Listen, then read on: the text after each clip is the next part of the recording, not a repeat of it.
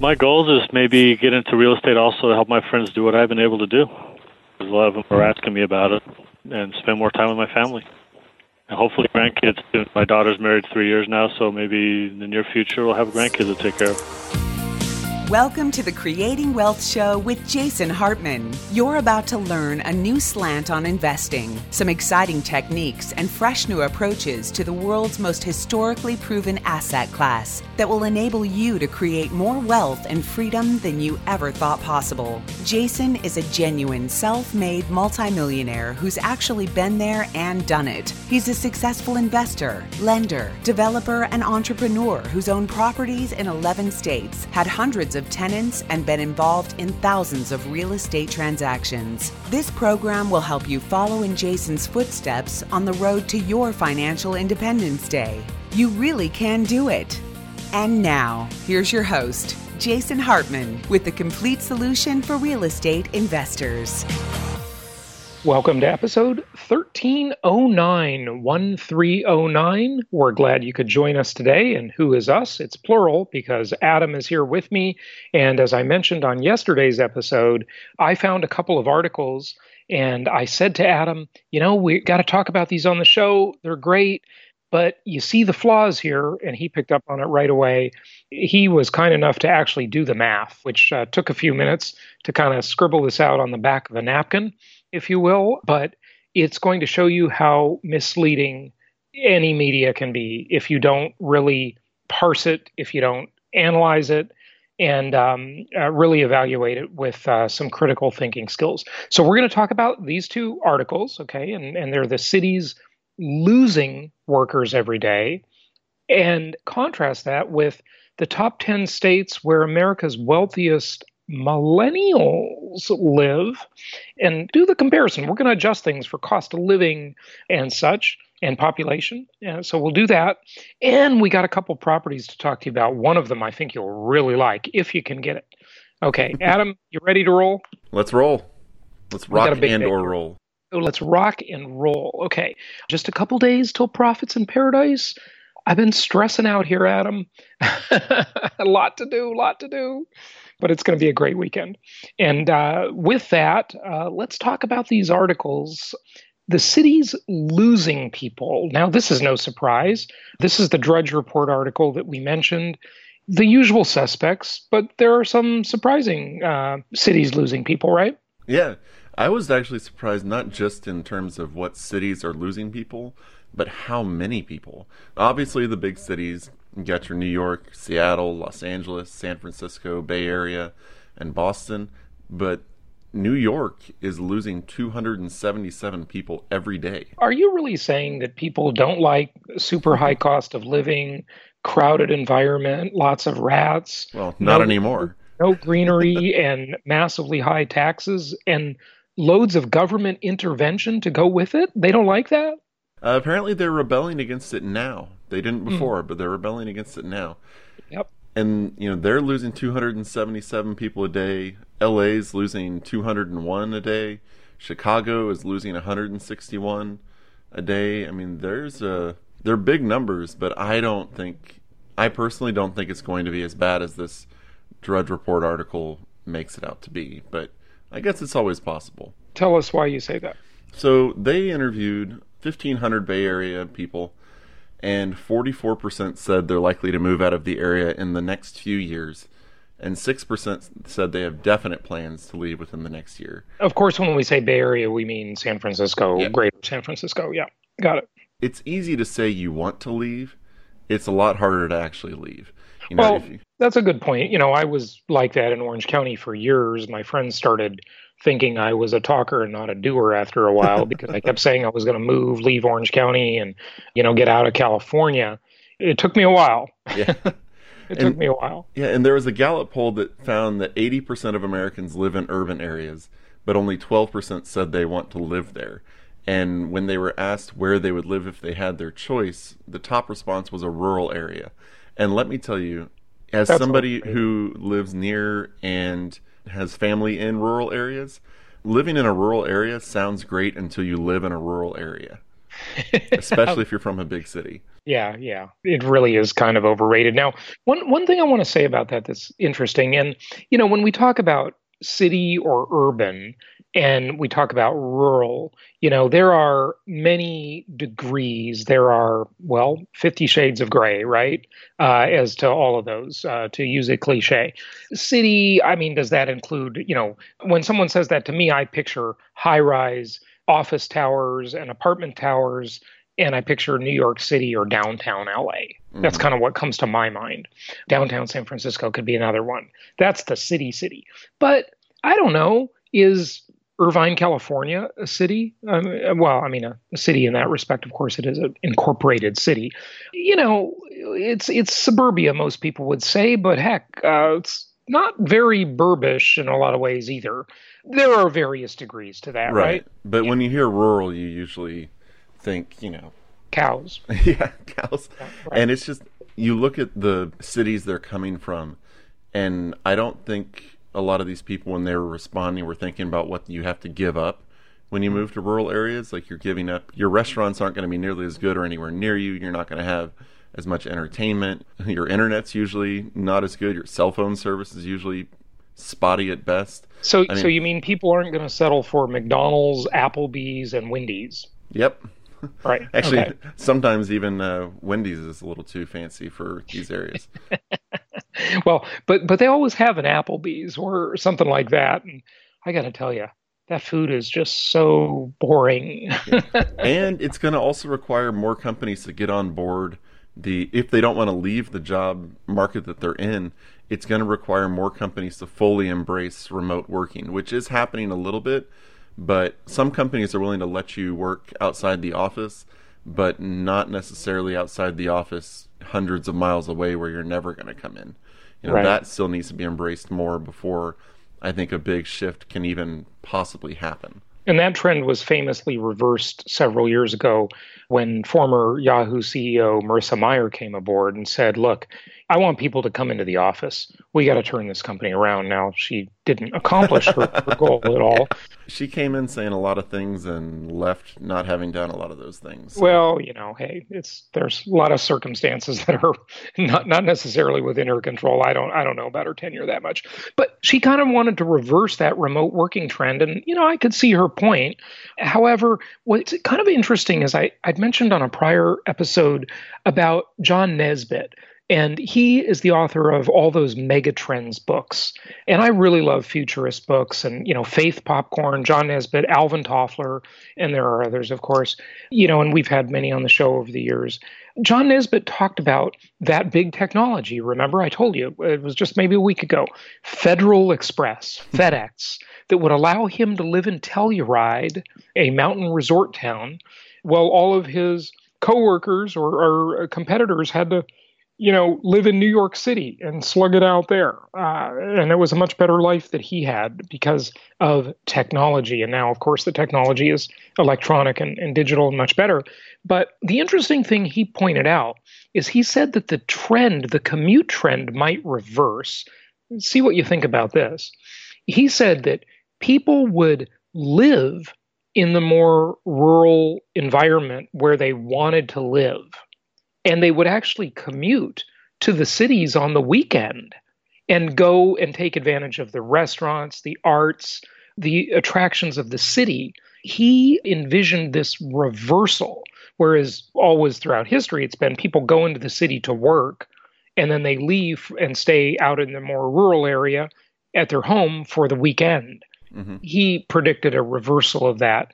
I'm not sure it's happened, but it's interesting to think of what you know this guy said some 30 35 years ago and i think with the outflow of people from these you know highly cyclical markets i think it's going to be better served for real estate and hybrid markets i don't think you're going to see as many of them you'll see some of them but not as many of them flowing into our linear markets but mm-hmm. i think for those of you who were able to invest in like your austins or your you know atlantas or some of the markets that have become hybrid, mm-hmm. I think it could be really good for those markets just because a lot of people are willing to go from the attractions of New York and LA and come down to, you know, the hybrid levels, you know, not the huge massive professional shows, but you know, just your regional shows maybe. But they're not Right. willing to ditch everything and go Mhm. to your way more rural areas. Yeah, yeah. So you've got kind of an in between uh, Yeah. there.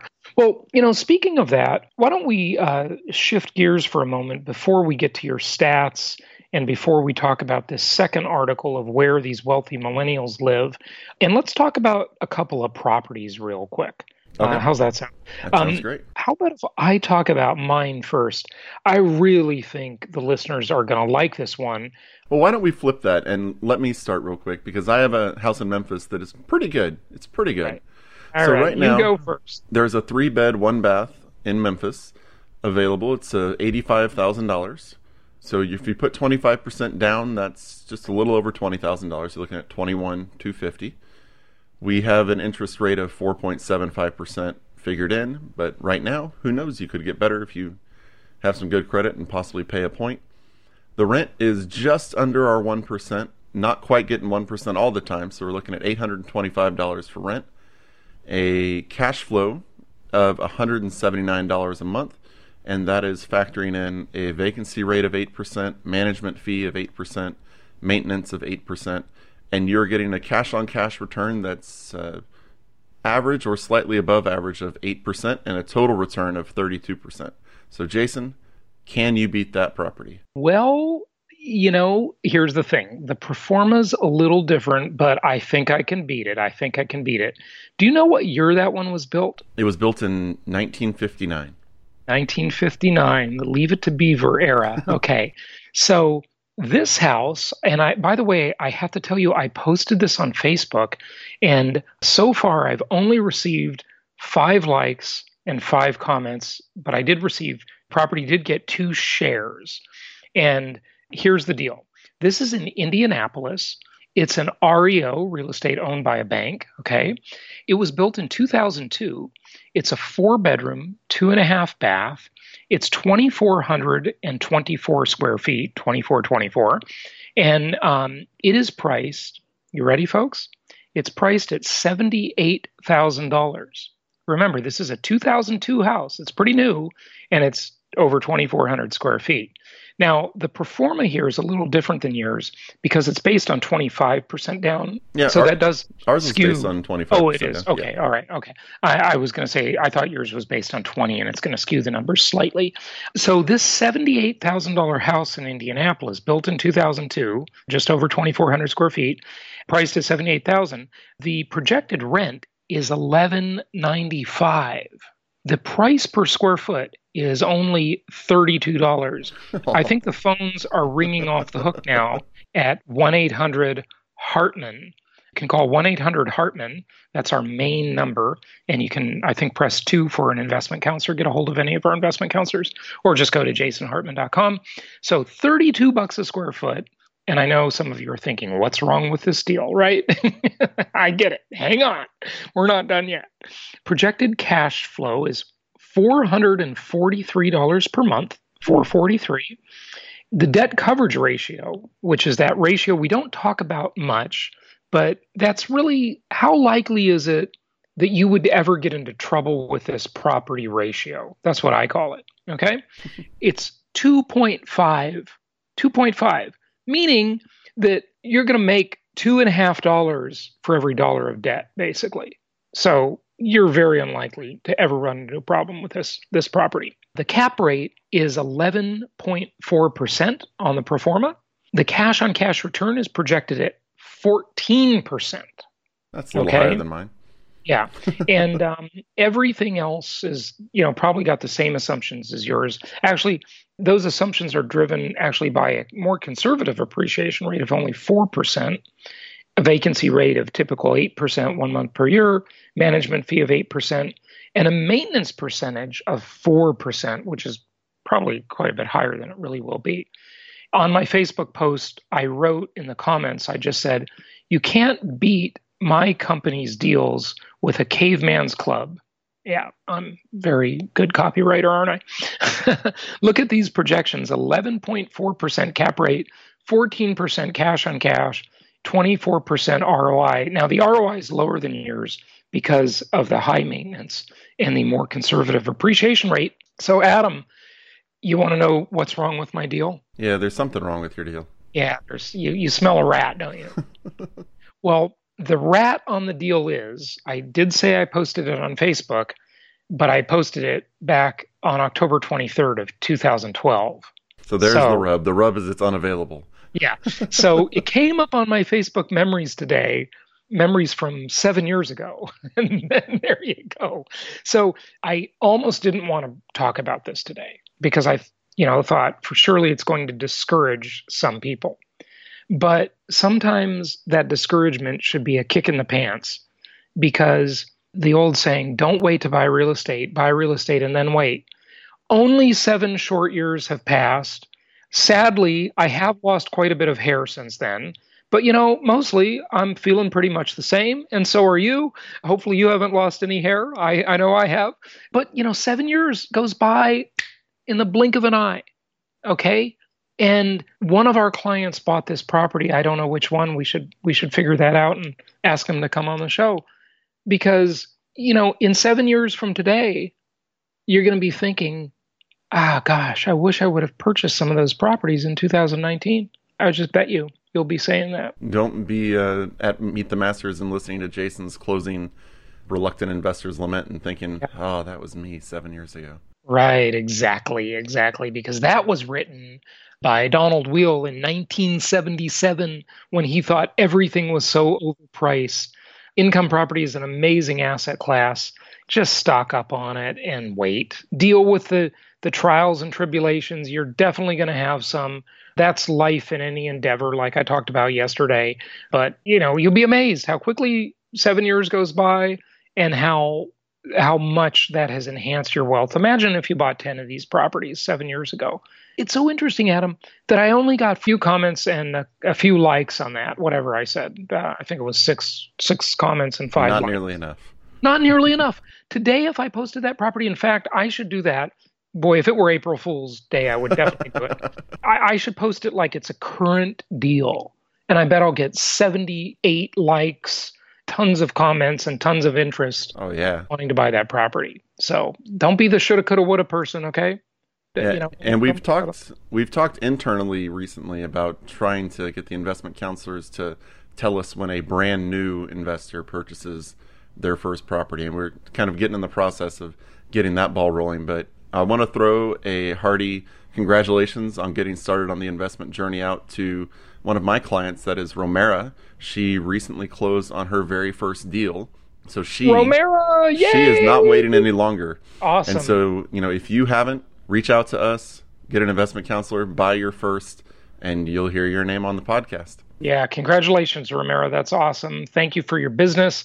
And uh, we are here to offer you lifetime support. As long as we're around, we are happy to support you with your property. You know, if you need something three years from now, five years from now, seven years from now, whatever, just always reach out to us, which reminds me of another thing that I didn't directly say on yesterday's episode when I was ranting about, you know, how you got to be a little fierce sometimes, right? And, you know, fight the battles, fight the good fight, as the words from that Triumph song go. Don't just pay for things because someone presents you an invoice. You know, that came up because I was talking with Sarah about one of our clients, and she says, you know, this client called and they were discouraged about their property. And as she started talking to them about it, you know, they just paid a $2,000 invoice for something. And she says, you know, I just wish you would have called me first. I would have told you not to pay that. I would have cut that invoice way down. And that's the thing. You know, just because someone places an invoice or a quote for some service, repair, whatever in front of you, doesn't mean you have to agree to it. Okay? Shop around, for everything, always. Okay, that's life. All right, Adam, you want to get back and we've got to look at the the adjusted numbers on this study. Now, in the interest of time, we looked at the numbers you did. The analysis relates to the next article, right? Yes, yes, it does. All the millennials. So this is a Business Insider article about the top 10 states where the wealthiest millennials live. Keep in mind that the prior article was about cities, not states but you get the idea. Okay. These things are broad strokes. Okay. So, so relax. Okay. Don't agonize over too much detail. They're just broad, a broad look at things. And what's interesting about this is that several of our markets are in here where wealthy millennials live. Number 10 is Maryland. Okay. Number nine is Illinois. And we've got properties in those markets. There are some others in here. Um, Texas, of course, we have. And we'll skip things like Massachusetts and some of the others, but we do have Florida on the list. So, talk to us about the math that you did. Right. So, first off, we need to start with the overall number, and that's total number of millennial millionaires. And right now, they are estimating that's about 618,000. Okay, so there's a lot of millennial millionaires. 618,000 who are, depending on how you look at the demographic cohort, uh, between the ages of like, I don't know, 23 and 40 now, right? About there? Somewhere in that range. Yeah, that sounds about right. So we got the top 10 states, and they are, just to list them off, and this is from fewest percentage to highest percentage. You got Maryland, Illinois, Virginia, New Jersey, Washington, the state, not D.C., Texas, Massachusetts, Florida, New York, and California. So they have them via percentages, and we thought, you know, that isn't quite fair. No, it's it's know, ridiculous. So here's California has a few yeah. more people than say yeah. Illinois or ab- ab- absolutely New Jersey. Misleading. Okay, so so let's just explain what they did. So they took these different states and they looked at what percentage of all the millennial millionaires, the 618,000, live in each of the states. They didn't take the percentage as a per capita of the state's population. So the Jason Hartman question is compared to what, right? And they're comparing it to an absolutely arbitrary thing. Okay, so if your whole sample is just the 618,000 millennial millionaires, then you want to know where most of them live? Okay, fine. But that doesn't tell you anything. You got to compare it to the 40 million people that live in California versus the much lower population of say Maryland or whatever. So yeah. that's that's what I asked you to do and you just jumped in and did it. and so now we've got a correct analysis, don't we? Yes. So the state that has the highest percentage of millennial millionaires is Massachusetts. They hmm. have 0.45% of the state's population are millennial millionaires. And the okay. state in the top 10 that has the least is Texas, because out of the 29.2 million people in the state, only 0.11% are millennial millionaires. Okay. So if you just read this article on the face of it, you're going to think, well, all the millennial millionaires are in California, right? Well, they are. The number wise, number wise, they are percentage wise. But, but it's a meaningless so number. Yeah, it, it's like who cares of the percentage of millennial millionaires? You have to compare it to the population of the state as a whole. That's the meaningful number. Yeah, and the article didn't address that at all. No, they didn't. And then I looked at, I said, okay, well, that's the percentage of pe- millennial millionaires in each state. So, but then I thought, you know what? Even that doesn't yeah, really matter. It doesn't tell you what yeah. what is a million dollars. Right. So I went in and Different. I found um, state. It's like a cost of living adjustment website, and they don't list specific cities. So all I did is I went into each state and I looked at the cost of living adjustment to New York. Right. From so New York was my basis. So in New York, a million dollars is a million dollars, and then I found the largest city in each state and just adjusted it based on that. Okay, so basically what you did is you applied inflation induced cost of living destruction, yeah. okay, uh, to that number, which is the accurate thing to do. Because, hey, does anybody remember the famous Craigslist gold digger? We did a blog post about this at jasonhartman.com when it came out years ago because it was so funny. This was all over the news media. And basically, it was this uh, beautiful self described woman in, in New York City that said she wanted to meet a guy that made at least $500,000 a year. And she rightly said, because, hey, $500,000 a year in New York isn't that much. Yeah. She, she was right. Okay. and so if you're a millennial millionaire in Texas versus New York, that's a huge difference in yeah. what it means. I mean, you really shouldn't even be considered a millionaire in New York or you should be considered a deca millionaire in Texas, maybe, right? deca meaning ten, and it's probably not that much, but yeah, it's not but, quite that much. Yeah, it's not it's not that significant. But yeah. what you did in this adjustment is really enlightening. Yeah, so if you're a New York millionaire and you want to move to a city that has a lot of other millionaires, you can move to and be rich. You can move to Baltimore, Maryland, and have 2.125 million in adjusted money.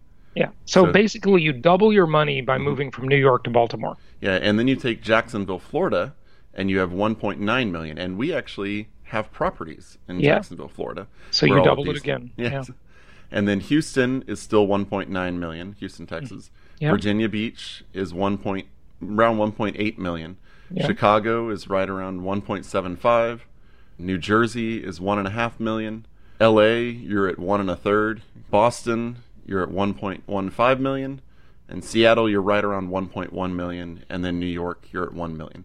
So yeah. there is a massive discrepancy. You know what's actually surprising to me on here is Seattle. Yeah, I'm, it, shocked. Yeah. yeah. I was a little surprised at that too, but yeah, they said it was uh, you know every ninety two cents in Seattle is a dollar in New York, which was that's actually really quite shocking. I would think L.A. would be right after New York on the expensive. No, L.A. is number four. Yeah, you got it's, Boston uh, in between them. Yeah, yeah, that's quite surprising. Maybe that massive minimum wage increase uh, several years ago in in Seattle just caused the cost of living to go up and created a lot of inflation. So, eh, you know, imagine that. But very interesting. So, again, the article tells you the percentage of millennial millionaires compared to the overall number of millennial millionaires.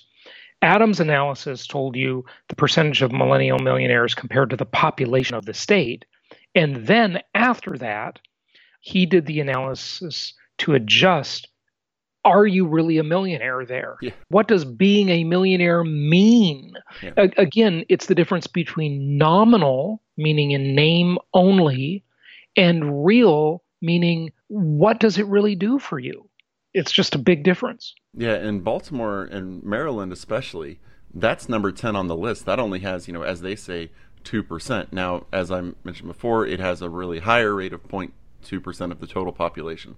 But it's the least percentage according to their list. But it's if you have a million dollars, you have over 2 million dollars compared to New York. Right. So, I mean, right. it's these things, you know, if you look at what number they are in terms of how much money you really have versus the list, it's all over the place. I mean, it's bouncing around left and right. It is, it is. And, you know, it's interesting because with technology, you can move and vote with your feet much more easily. The place I would choose to live out of everything on that list is I would either choose to live in Jacksonville, Florida, because you have no state income taxes, or Houston, Texas, also no state income taxes, and invest in all the right places, right? so I would argue that your quality of life in Jacksonville would be substantially better than your quality of life in New York, Seattle, Boston, Los Angeles, my hometown, Newark, Chicago, Virginia Beach, and Baltimore. it beats all of those, if you ask me. yeah. yeah. And if you look at where the millionaires, you know, we talked about workers leaving. And so if you look at, you know, if they're leaving New York and leaving LA, like we discussed earlier in the show, where are they going to go? Well, if you think millionaires like to be around millionaires, let's say, you know, you end up dealing with people who are in roughly your same social wealth strata. And you look at this top 10 list as, hey, where are they likely to go? You can kind of judge based on that of if there are, you know, 30,000 millennials in Florida, would they move there? Well, if there's 30,000 millennials in Florida and you want to go hang out with them, and then you realize when you move there, your million dollars is turned into almost $2 million, yeah, they're to they're to want to move there. But you know, if you're in New York, are they to be moving to Seattle? Well, probably not because it'll still be their million dollars. So I mean, you can kind of look at it based on that as well as, you know, where are they and how likely are they to continue moving there? Yeah, really, really good points. Good points. Very enlightening. I'm glad you did that analysis, Adam. Uh, I guess we should. Fun. Yeah, yeah, the math math was uh, very enlightening. It, it certainly was. And I guess we should wrap it up for today. If you want to grab a last minute ticket to Profits in Paradise, we had uh, a couple people grab them yesterday. We'd love to see you. Come and join us. Okay, we have room to knock out the back meeting tables in the room and and add some some more seating. So let us know. Go to jasonhartmanlive.com and grab that last minute ticket, jasonhartmanlive.com. This event is only once a year. We will see you in Orlando this weekend. We've got a property tour before that as well, and that'll be great. We're looking forward to it, and uh, we'll talk to you tomorrow. Tomorrow we got a 10th show, right, Adam? Yes, we do with Lawrence Susskind. All right. And so 10th episode show tomorrow and then flashback Friday. And then we will be back with our regular programming on Monday. Until tomorrow, happy investing. Thank you so much for listening. Please be sure to subscribe so that you don't miss any episodes. Be sure to check out the show's specific website and our general website, hartmanmedia.com, for appropriate disclaimers and terms of service. Remember that guest opinions are their own, and if you require specific legal or tax advice or advice in any other specialized area, please consult an appropriate professional. And we also very much appreciate you reviewing the show. Please go to iTunes or Stitcher Radio or whatever platform you're using and write a review for the show. We would very much appreciate that. And be sure to make it official and subscribe so you do not miss any episodes. We look forward to seeing you on the next episode.